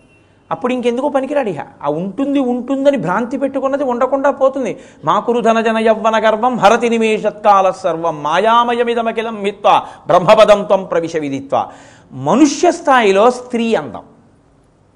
స్త్రీ అందంగా ఉండొచ్చా? ఖచ్చితంగా ఉండొచ్చు. అందుకే తాంబూలం ఎవరు వేసుకోవచ్చు అంటే ఆడవాళ్ళు వేసుకోవచ్చు అన్నారు. అది సువాసిని లక్షణం. వాళ్ళు సంతోషంగా అలా ఉండాలి అలంకరించుకోవాలి. అందుకే ఆడది అలంకరించుకుని ఉండడం లక్ష్మీతత్వం. ఇంట్లో నా భార్య సంతోషంగా చక్కగా అందంగా అలంకరించుకుని ఉందనుకోండి అది లక్ష్మీ కటాక్షం. నేను నా తలకాయ గురించి పట్టించుకోకుండా తలకాయ దూకోకుండా పెద్ద పెద్ద విభూతి పట్లు పెట్టుకుని ఓ రెండు గంటలు అభిషేకం చేసుకుంటూ కూర్చున్నాను అనుకోండి అది నాకు అందం మా ఆవిడ నాకు మడినీళ్ళు పెట్టి తను జట వేసుకుని జుత్తు విరబోసుకోకుండా చక్కగా కొప్పులో పువ్వులు పెట్టుకుని బొట్టు పెట్టుకుని స్నానం చేసి కచ్చా పోసి ఓ పట్టు చీర కట్టుకుని కాళ్ళకి అందెలు పెట్టుకుని చక్కగా ఉందనుకోండి అది ఆవిడకి అందం. ఇంటికి లక్ష్మి అలా ఉండాలి. ఇంటి పురుషుడు శీలవైభవంతో ఉండాలి. మనుష్య స్థాయిలో మారుతుంది. సృష్టిలో ఈశ్వరుడు దాచిన రహస్యాలు ఇవి. మీరు చూడండి. మాంసాహారం అందమా సాత్వికాహారం అందమా అని మీరు నన్ను అడిగారు అనుకోండి మనం కాదు తీర్పు చెప్పవలసింది. దానికి తీర్పు మనం చెప్పక్కర్లేదు. నువ్వు ఎవరో నేర్పితే నేర్చుకున్నావు. మనిషి పుట్టుకతో తాగింది కేవలం శాకాహారమే. అమ్మ పాలు కదూ మొదలు. తర్వాత నువ్వు నేర్చుకున్నావు మాంసాహారం. పుట్టుకతో మాంసము తినడానికి అలవాటు పడి అది తప్ప అసలు పుట్టుకతో కాయని తినడం రాని ప్రాణులు ఉంటాయి ఓ పులి ఉందనుకోండి పులికి జామకాయ చిన్నప్పుడు తెలియక తినేశానండి ఇప్పుడు తిన్నందాం. చచ్చినా తిందాం. చిన్నప్పుడు తిందాం. ఓ తొండ కనపడింది అనుకోండి కొట్టి తింటుంది. పులి పిల్ల దాని లక్షణం అది. దానికి నెత్తురు మాంసం దాని ఇష్టం. కేవలం మాంసం తినేటటువంటి జంతువులు ఏమున్నాయో వాటికి ప్రీతి ఏమిటో తెలుసా అండి? కేవలం శాకాహారం తినే ప్రాణుల మాంసం ఇష్టం. మీరు చూడండి. పులికి సింహానికి ఏది ఇష్టం? ఏనుగు మాంసం ఇష్టం. ఏనుగు ఏం తిని బతుకుతుంది? కేవలం శాకాహారం. కేవలం శాకాహారం తినేటటువంటి ఏనుగు యొక్క మాంసం కేవలం మాంసాహారం తినే సింహానికి ఇష్టం. అంటే శాకాహారం వల్ల రుచికరంగా తయారవుతోందా? మాంసాహారం వల్ల రుచికరంగా తయారవుతోందా? అంటే శాకాహార వైభవమును ఈశ్వరుడు సృష్టిలోనే దాచి అట్టెపెట్టాడు కొత్తగా వేదం అన్నీ తానే చెప్పిందండి. ఇప్పుడు మనం కొత్త మనకున్న దురలవాటు ఏంటంటే మనకి ఇక్కడ చెప్పింది అక్కర్లా. జర్మనీలో నోరు తిరగని వాడు ఎవడో చెప్పాడు అనుకోండి వాడు చెప్పింది ప్రమాణం. వేదం చెప్తే వాడు వేదం అక్కడ చదువుకుని వాడు చెప్తున్నాడు. మనకి వేదం చెప్తే కాదు వాడు చెప్తే మనకి ప్రమాణం. మనకి వేదం దానం చేయమంటే ప్రమాణం కాదు. ఎవడో అమెరికాలో ఎవడో ఏదో చెప్తే ఓ సంఘం పెట్టి దానం చేయడం మనకు ప్రమాణం. ఇవాళ మన సంస్కృతి అలా ఏడిచింది. కాబట్టి భోగే కంఠహారంబు ఎన్నాళ్ళ భోగే కంఠహారంబు కాబట్టి నారాయణుడెట్లు మానసమున్. అంత అందగాడు కదా. శాంతాకారం భుజగచైనం పద్మనాభం సురీశం విశ్వాకారం ఈయనికి వ్యతిరేకం ఆయన. ఆయన కౌస్తుభమణి పెట్టుకుంటాడు వనమాల వేసుకుంటాడు పట్టు పీతాంబరం కట్టుకుంటాడు. అబ్బో ఎన్ని నగలో ఎన్ని పుష్పహారాలో ఎందుకో తెలుసా అండి? నిన్నటి రోజున మీతో మనవి చేశా. నారాయణి పుంస్వరూపం నారాయణ. అయ్యవా అమ్మవారే పార్వతీదేవే పుంస్వరూపంగా ఉంటే నారాయణగా ఉంటుంది. అందుకే విష్ణు అలంకార ప్రియుడు వైష్ణవి అలంకార ప్రియురాలు. అమ్మవారు అలంకార ప్రియత్వంతో ఉంటుంది అయ్యవారు అలంకార ప్రియత్వంతో ఉంటుంది. శివుడికి పూజ చేశారనుకోండి పెద్ద చందాలు అక్కర్లేదు. ఓ నాలుగు మారేడు దళాలును ఓ నాలుగు తుమ్మి పూలు ఎవ్వరికీ అక్కర్లేదు అవి. ఆ నాలుగు తుమ్మి పూలు పట్టుకొచ్చి ఉమ్మెత్తాకులు జిల్లేడాకులు ఎవ్వరికీ అక్కర్లేనివన్నీ పట్టుకొచ్చి అక్కడ పెట్టేసి ఓ చెంబుడు నీళ్ళు. చక్కగా పోసేయాలనుకోండి ఆహాహా అంటాడు ఆయన. విష్ణుమూర్తికి అలంకారం చెయ్యాలనుకోండి చాలా డబ్బులు కావాలి. ఎందుకో తెలుసా అండి రంగురంగుల పూలహారాలు ఉండాలి. బో ఎంత బాలభోగాలు నైవేద్యాలు మహానైవేద్యాలు ప్రసాదాలు ఎన్నో కావాలి. శివుడికి అవేమి ఉండవు. దాని అర్థం ఏమిటో తెలుసా అండి విష్ణువు తక్కువని కాదు శివుడు ఎక్కువని కాదు. మీ ఇంట్లో ఎలా ఉండాలో చెప్తుంది. పురుషుడు నిరాడంబరుడు. పురుషుడికి ఆభరణాలు ఏమిటంటే పులిగోళ్ళు అవన్నీ కావు. ఆయన శీలమే ఆయనకు ఆభరణం. ఆయనని అనువర్తించడమే భార్యకి ఆభరణం. నారాయణుణ్ణి లక్ష్మి ఏం చేసింది? ఆయన గుండెల్లో పెట్టుకున్నాడు. ఆవిడ నేను కాళ్ళ దగ్గర ఉంటానన్నాడు. కాళ్ళు ఒత్తింది కాళ్ళు ఒత్తింది కాబట్టి గుండెల్లో పెట్టుకున్నాడు. ఆయన గుండెల మీద గుద్దుంటే కాళ్ళ దగ్గర కూర్చోబెట్టి ఉండేవాడు. కదండి? అది దట్ స్పీక్స్. అది చెప్తుంది. అది అందుకని లక్ష్మీనారాయణులు లక్ష్మి కాళ్ళ దగ్గర ఉంటుందనడానికి కారణం అది. నువ్వు నీ భర్తని అనువర్తించడం వస్తే నువ్వు ఆయన గుండెల్లో స్థానాన్ని పొందుతావు. నువ్వు ఆయన గుండెల్లో స్థానం పొందడానికి ఆయన్ని ఏనుగుని అంకుశంతో పొడిచినట్టు పొడిస్తే ఆయన ఇంకోటి నేర్చుకుంటాడు. అందుకని వద్దు అలా వద్దు ఇలా ఉండడం నేర్చుకో. అందుకని మనకు అలా చెప్తారు. అలా అనువర్తించిన వాళ్ళందరూ ఏమయ్యారు? ఒక ఆయన గుండెల్లో పెట్టుకున్నాడు ఒక ఆయన సగభాగం ఇచ్చేశాడు ఒక ఆయన నాలుగు మీద పెట్టుకున్నాడు. త్రిమూర్తులు ముగ్గురు భార్యలను అలా పెట్టుకుంటారంటే వాళ్ళు అలా అనువర్తించారు. భార్యకి అనువర్తించడం అందం పురుషుడికి సమాజానికి పనికొచ్చేటట్టు భక్తితో బతకడం అంతా. కాబట్టి నారాయణుడు అలంకార ప్రియుడు. ఇటువంటి వాడు నిన్ను ఎలా చేరాడయా నీ మ- పాదముల దగ్గర మనసు ఎలా పెట్టాడు? అంటే పురుష వైభవాన్ని గుర్తెరిగాడు. ఇలా ఉన్నవాడెవరో పురుషుడు. పది మందికి పనికొచ్చిన వాడెవరో వాడు పురుషుడు. శివుడు ఇప్పుడు ఏమయ్యాడు? ఇవన్నీ పెట్టుకుని తనకు అలంకారాలా? లోకానికి పనికొస్తే అలంకారాలయ్యాయా? లోకానికి పనికి రావడం. లోకానికి పనికొచ్చేటటువంటి ఈ తత్వాన్ని చూసినటువంటి నారాయణుడు ఏం కోరుకున్నాడంటే నీ శరీరంలో అర్ధభాగం నాకు ఇచ్చేయి అని అడిగాడు. దీన్ని శంకరాచార్యుల వారు శివానందలహరిలో విప్పారు. బాణత్వం వృషభత్వం అర్ధవపుష భార్యాత్వం అర్యాపతే ఘోణిత్వం సకిత మృదంగ వహత చేత్యాది రూపం దధౌ తత్పాదే నయనార్పణంచ కృతవాం తద్దేహభాగో హరి. పూజ్యాత్ పూజ్యతరస్య ఏ వహిమచేత్కోవా తదన్యోధిక అన్నారు. విష్ణువు శివుణ్ణి చేరుకోవడం అంత తేలికేమైపోలేదు. అంటే విష్ణువు అంటే మీరు ఓ మాట అనుకుంటూ ఉండాలి. విష్ణువు అమ్మవారు నారాయణి నారాయణ నారాయణి నారాయణి సగభాగం పొందడం. బాణత్వం. ఒకసారి శివుడి చేతి బాణం అయ్యాడు. ఎప్పుడయ్యాడు? త్రిపురాసుర సంహార సమయంలో త్రిపురాసురులు కోరుకున్నారు. సృష్టిలో లేని బాణాన్ని నువ్వు పట్టుకుని వెయ్యి సంవత్సరాలకు ఒక్కసారి మధ్యాహ్నం అభిజిత్ ముహూర్తంలో పుష్కళావర్తక మేఘములు కురుస్తుండగా మేము ముగ్గురము కూడా ఒక సరళ రేఖలోకి వచ్చినప్పుడు దేవతా సార్వభౌముడైనటువంటి వాడు ఇత పూర్వం ఎక్కని రథం ఎక్కి ఇంతకు పూర్వం లేని సారథి దాన్ని తోలుతుంటే ఇంతకు పూర్వం లేని గుర్రాలు ఆ రథాన్ని లాగుతుంటే ఒక బాణంతో ఆయన కొడితే మా పొరవలు కాలిపోతే అప్పుడు మరణిస్తా ఉన్నారు స్వస్తి అన్నాడు బ్రహ్మగారు. ఇప్పుడు ఆ త్రిపురాసురులను ఎవరు సంహరించాలి? దేవతా సార్వభౌముడే సంహరించాలి. ఎవరు దేవతా సార్వభౌముడు? శంకరుడు. శ్రీశైలే స్వర్ణశృంగే మణిగణరచితే కల్పవృక్షాళిశీతే స్పీతే సవర్ణ రత్న స్ఫురిత నవగృహే దివ్యపీఠే శుభార్హ్యే ఆసీన సోమచూడ సకరుణనయన సంగన స్మేరవక్త్ర. శంభుశ్రీ భ్రామరీశ ప్రకటిత విభవో దేవతా సార్వభౌమ అని కదా ఆయన పేరు. అందుకని ఇప్పుడు ఆయన రథం ఎక్కాడు. ఏ రథం ఎక్కాలి? ఇంతకు ముందున్న రథం కాకూడదు. అందుకని భూమిని రథం చేసుకున్నాడు. చక్రాలు సూర్యచంద్రుల్ని చేసుకున్నాడు. గుర్రాలు వేదాలని చేసుకున్నాడు. తోలేవాడు బ్రహ్మగారిని చేసుకున్నాడు సారథిని. కొరడ ప్రణవాన్ని చేసుకున్నాడు. ధనస్సు మేరుపర్వతాన్ని పట్టుకున్నాడు. బాణం ఏది చేసుకుందామని ఆలోచించాడు. సోమశ్చ భగవాన్ విష్ణు కాలాగ్నిర్వాయురేవచ శరే వ్యవస్థిత దేవమూచు ప్రణంజితం దగ్ధమప్యత దేవేశ వీక్షణైన పురత్రయం అన్నారు. లింగపురాణంలో వ్యాసుల వారు నారాయణుడు గబగబా వచ్చి పరమశ పరమశివుడి పాదాలు పట్టుకుని ప్రార్థన చేశాడు. ఈశ్వర ఈశ్వర నేను బాణం అవుతాను నువ్వు పట్టుకో. నీలోని శక్తి నాలోకి పెట్టి నన్ను విడిచిపెడితే నేను ఆ శక్తిని వహించి వెళ్ళి త్రిపురాసుర సంహారం చేసి శివశక్తి ఎటువంటిదో తెలుసుకుంటాను. నాలో ప్రవేశపెడితే శంకరా నీ చేత్తో ముట్టుకుని అంటి వింటినారికి సంధించు అని అడిగాడు. ఒకసారి అంత భక్తితో అడిగాడు? బాణత్వం వృషభత్వం తీరా వేదాల్ని గుర్రాలుగా చేసుకుని రథం త్రిపురాసుర సంహారానికి బయలుదేరితే పైన శంకరుడు కూర్చుని ఉండడం వల్ల ఆ వేదములు కూడా ఆయన చెప్పినవే కదండి. వహించలేకపోయి వహించలేక చతికిలబడ్డాయి. అప్పుడు శ్రీ మహావిష్ణువే వృషభ రూపాన్ని దాల్చి రథాన్ని లాగాడు. ఇంకోసారి సేవించాడు. వృషభత్వం అర్ధవపుష అంటే శరీరంలో సహభాగం. భార్యాత్వమార్యాపతే భార్యాతత్వాన్ని పొందాడు. ఘోణిత్వం ఒకసారి శంకరుడు యొక్క మొదలు తెలుసుకుందామని పంది రూపంలో భూమిని తవ్వుకుంటూ కింద వరకు వెళ్ళి నాకు తెలియలేదు అని నిజాయితీతో చెప్పాడు. కాబట్టి ఘోణిత్వం సకిత ఒకసారి మోహిని రూపాన్ని ఎత్తాడు. ఎత్తి శంకరుడి మనసుని సంతోషపెట్టాడు. తన భార్యలా కనబడేది. ఆ వృత్తాంతం అంతా మీకు నేను మొన్న మనవి చేశాను. దానిలో ఉన్న రహస్యం ఏమిటో? కాబట్టి సకిత మృదంగవహత శంకరుడు సాయంకాలం వేళ నర్తన చేస్తాడు. ఆ నర్తన సమయంలో ఆయన యొక్క పదవిన్యాసమునకు అనుగుణంగా మధ్యలు మోగించడం అంటే సామాన్యమైన విషయం కాదు. సామాన్యమైన వాళ్ళు ఎవరు మోగించలేరు దానికి.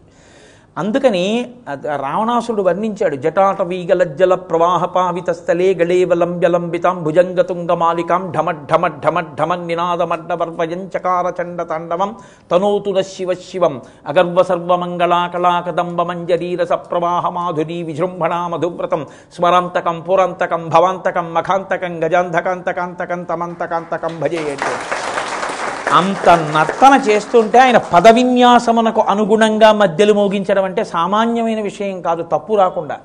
శ్రీ మహావిష్ణువు సాయంకాలం వేళ కూర్చొని కైలాసం మీద పరమశివ నర్తనకి ఆయన మధ్యలు మోగిస్తూ ఉంటారట. అలా మధ్యలు పక్క వాయిద్యం అంత బాగా మోగించాడు కాబట్టి సంతోషం పొందాడు. ఈ బాణత్వం వృషభత్వం అర్ధవపుషా భార్యాత్వమార్యాపతే ఘోణిత్వం సకిత మృదంగ వహత చేత్యాది రూపం తదౌ. తదౌ.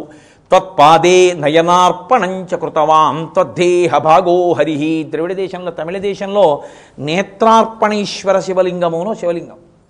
ఓ దేవాలయం ఉంది.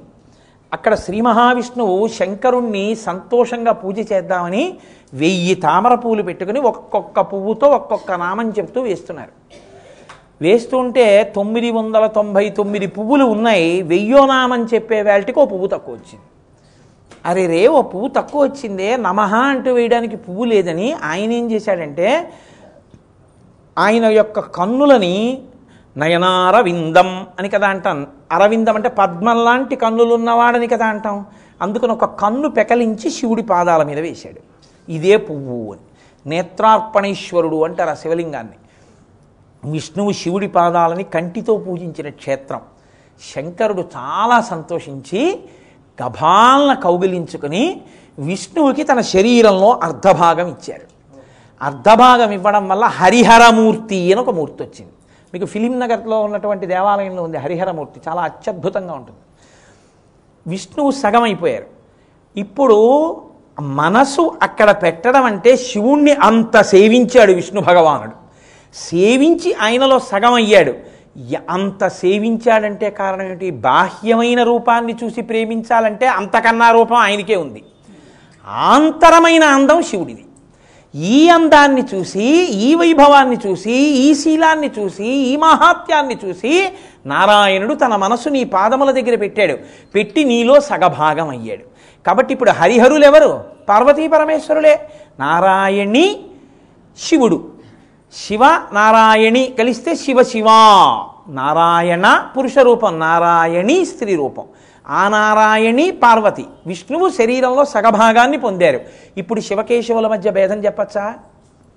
వాళ్ళిద్దరిని విడదీసి శివుణ్ణి పొగడ్డం విష్ణువుని తిట్టడం చెయ్యొచ్చా? ఆయనే అంతగా ఉపాసన చేస్తే సగభాగం పొందారే. శివుడి దగ్గరికి వెళ్ళి విష్ణువుని తిట్టినా విష్ణువు దగ్గరికి వెళ్ళి శివుణ్ణి తిట్టినా మిగిలేదేమిటి?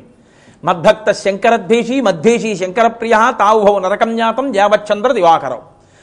సాక్షాత్ నారాయణుడు చెప్పిన మాట నన్ను పొగిడి శివుణ్ణి తిట్టినా శివుణ్ణి పొగిడి నారాయణుణ్ణి తిట్టినా వాళ్ళు అలాంటి వాళ్ళు ఉండేటటువంటిది సూర్యచంద్రులు ఉన్నంతకాలం నరకంలో ఉంటారు. ఎందుకంటే వాళ్ళిద్దరికి ఉన్న ప్రేమ అటువంటిది. అందుకే మహాభారతం విరాట పర్వంలో తిక్కన గారికి హరిహర స్వరూపం కనపడింది. వాళ్ళ నాన్నగారు తీసుకొచ్చి హరిహరుడు నిన్ను చూడ్డానికి వచ్చాడన్నారు ఆయన కొద్దిగా జోగుతున్నట్టుగా ఉన్నారు తిక్కన గారు నిద్ర వస్తోంది. ఆయనకి హరిహరనాథుని యొక్క దర్శనమైంది. కరుణారసము పొంగి దొరపెడు చాట్పున కమనీయ అమృతంబు జాలువార. హరినీల పత్రిక సురభి చందనమున్న గతినాభిధబళ పంకజము మెరయ. గులి గురి అయిన చెలువున మెరసిన లోకరక్షణమనంగ గళమున ఛాయదోప. ప్రథమాద్రినితించు భానుబింబము నాన సూర్య చంద్రులను ఒప్ప. అని ఆయనకి కనపడినటువంటి స్వరూపంలో కరుణారసము పొంగి దొరపడు చాట్పున కమనీయ అమృతంబు జాలువార. ఆ కూర్చున్నటువంటి శివస్వరూపంగా ఉన్నట్లుగా కనపడి పైనుంచి చంద్రవంక మించి అమృతం జాలువారుతున్నట్లుగా శివుడిగా కనపడ్డాడు. కిందకి చూస్తే బొడ్డులోంచి తామర పువ్వు వచ్చి అందులోంచి బ్రహ్మగారు కనపడ్డాడు కంఠం వంక చూస్తే నల్లటి మచ్చతోటి గురి అయిన చెలుమున మెరసిన లోక రక్షణమనంగ గళమున ఛాయదోప. హాలాహల భక్షణం చేసినప్పుడు నల్లబడిన కంఠంతో శంకరుడి కంఠం కనపడింది. ప్రథమాద్రినీతించు భానబిం భానుబింబమునాన వరమున కౌస్తుభరత్నమొప్ప. సూర్యబింబం ఎలా మెరిసిపోతుంటుందో అలా గుండెల్లో కౌస్తుభరత్నం కనపడింది. సురనిధియును కాళిందియును వెరసినట్టి కాంతి పూరమ్ము శోభిల్లు శాంతమూర్తి నా మనసు ఆనందమగ్నముగా చేసి ఎలమి సన్నిధి చేసి సర్వేశ్వరుండు అన్నారు. గంగానది యమునానది కలిసి వస్తే తెలుపు నలుపు కలిసి ఎలా ఉంటాయో? అలా. కొంత తెల్లగా శంకరుడు కొంత నల్లగా విష్ణువు.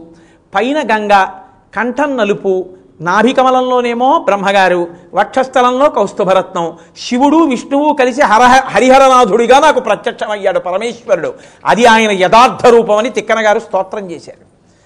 పోతనగారు భాగవతం చేసినప్పుడు ఆంధ్రీకరిస్తున్నారు. చిన్ని కృష్ణుడికి అమ్మ ఒంటి నిండా అంగరాగములు రాసి మొలతాడు కట్టి కొత్తగా అంజలు పెట్టింది. అంజలు పెట్టుకోవడం తెలియదు కృష్ణుడికి. ముందుకి పాకుతున్నాడు వెనక గజ్జలు గల్లు గల్లు అంటున్నాయి భయం వేసి ఆగిపోయి కాళ్ళ వంక చూసుకున్నాడు. అమ్మంది నవ్వుతూ నాన్న గజ్జలు పెట్టానురా అంతకన్నా ఏం కాదు పాక. ఆయన గబగబా పాకుతున్నాడు. పాకుతున్నప్పుడు కాళ్ళు వెనక్కి ఉంటాయి కదండి. గల్ గల్ గల్ గల్ అన్నాయి ఆయన ఆగిపోయి వెనక్కి చూసుకున్నాడు. నిజంగా భయమా? అంత చేష్టితము చేశాడు అమ్మని సంతోష పెట్టడానికి. వస్తే అమ్మంది అయ్య పిచ్చాడా? అవి గజ్జలరా? ఆడుకో అంది. ఆయన భయపడిపోయిన వాళ్ళ కాలు మీద ఉన్న గజ్జల్ని ఇలా ఇలా లాగేశాడు. ఓడలేదు. గబగబ గబగబ పాక్కుంటూ అమ్మ దగ్గరికి వచ్చేస్తున్నాడు. ఇంత గబగబా పాకితే అంత గజ్జలు గలగలు గలగలు గలగలు మన్నాయి. వచ్చి గబగబా అమ్మ ఒళ్ళో పడిపోయాడు. పడిపోతే అమ్మ అక్కడ కూర్చోపెట్టి ఒంటి నిండా మట్టెంటుకు పోయినటువంటి ఆ చిన్ని కృష్ణుడిని చూసి నవ్వింది. ఇంత పిరికివాడి ఏమిట్రా నాన్న అంది. నిజంగా అయింది భయమా? కుంతీదేవంది నీ భయాన్ని చూస్తే భయానికి భయం వేసింది కృష్ణ అంది. అంత భయాన్ని నటించినటువంటి చిన్ని కృష్ణుణ్ణి పోతన గారు దర్శనం చేశారు ఆంధ్రీకరిస్తూ. ఆయన అన్నారు తనువుననంటిన నంటిన ధరణీపరాగంబు పూసిన నిరిభూతి పూతగాగ ముందర వెలుగొందు ముక్తాలలామంబు తొగల సంగడిగాని తునకగాగ పాలభాగంబు బైపరగునా విరిబొట్టు కాముని కాల్చిన కన్నుగాగ కంఠమాలికలోని ఘననీల రత్నంబు కమనీయమగు మెట కప్పుగాగ హారవల్లులు రగ హారవల్లులు కాగా బాలలీల ప్రౌఢ బాలకుండు శివుని పగిది నొప్పి శివునకును తనకును వేరులేమి తెలియ వెలయునట్లు అన్నారు. నాకు ఆ చిన్ని కృష్ణుల్లో కృష్ణుడు కనపడలేదు. తనువుననంటిన ధరణీపరాగంబు పూసిన నిరిభూతి పూతగాగా. ఆయన ఒంటి మీద పూసుకున్నటువంటి మట్టి పరమశివుడు ఒంటికి రాసుకున్న విభూతిలా కనపడింది. ఆ పైన అమ్మ చిన్న కొప్పు వేసి దానికి ముత్యాల సరాలు చుట్టింది. నాకు కళాభ్యాం చూడాలంకృత శచి కళాభ్యాం నిజతప ఫలాభ్యాం అన్నట్టు చంద్రవంక పెట్టుకున్న శివుడు కనపడ్డాడు. అమ్మ ఆయన మెడలో హారాలు వేసింది. నాకు మెడలో పాములు వేసుకున్న శంకరుడు కనపడుతున్నాడు. ఆయన కంఠానికి అమ్మ వేసిన నీలపతాక యొక్క కాంతి కొట్టినటువంటి కృష్ణుడు నాకు గరళకంఠుడు శ్రీకంఠుడు నీలకంఠుడైనటువంటి నీలకంఠుడు దర్శనమిచ్చాడు. ఓయిపోతన్నా శివుడు కృష్ణుడు అని ఇద్దరు లేరోయ్. శివుడే కృష్ణుడు కృష్ణుడే శివుడు అని శివుని పగిది వెలిసే శివునకును తనకును వేరులేమి తెలియ వెలయునట్లు పోతనా నాకు శివుడి నాకు కృష్ణుడికి భేదం లేదు. కృష్ణుడే శివుడు శివుడే కృష్ణుడు అని నాకు పాఠం చెప్పినట్టుగా బాలకృష్ణుడిలో నాకు శివ దర్శనం అయిందని పోతన గారు భాగవతం రాశారు. అందుకే ఇప్పటికీ తమిళ దేశంలో పిల్లలందరూ ఆడుకుంటూ ఆడుకుంటూ ఓ పాట పాడుకుంటూ ఉంటారు మీరు ఎప్పుడైనా విన్నారో లేదో? హరియున్ హరయున్ ఒన్ను.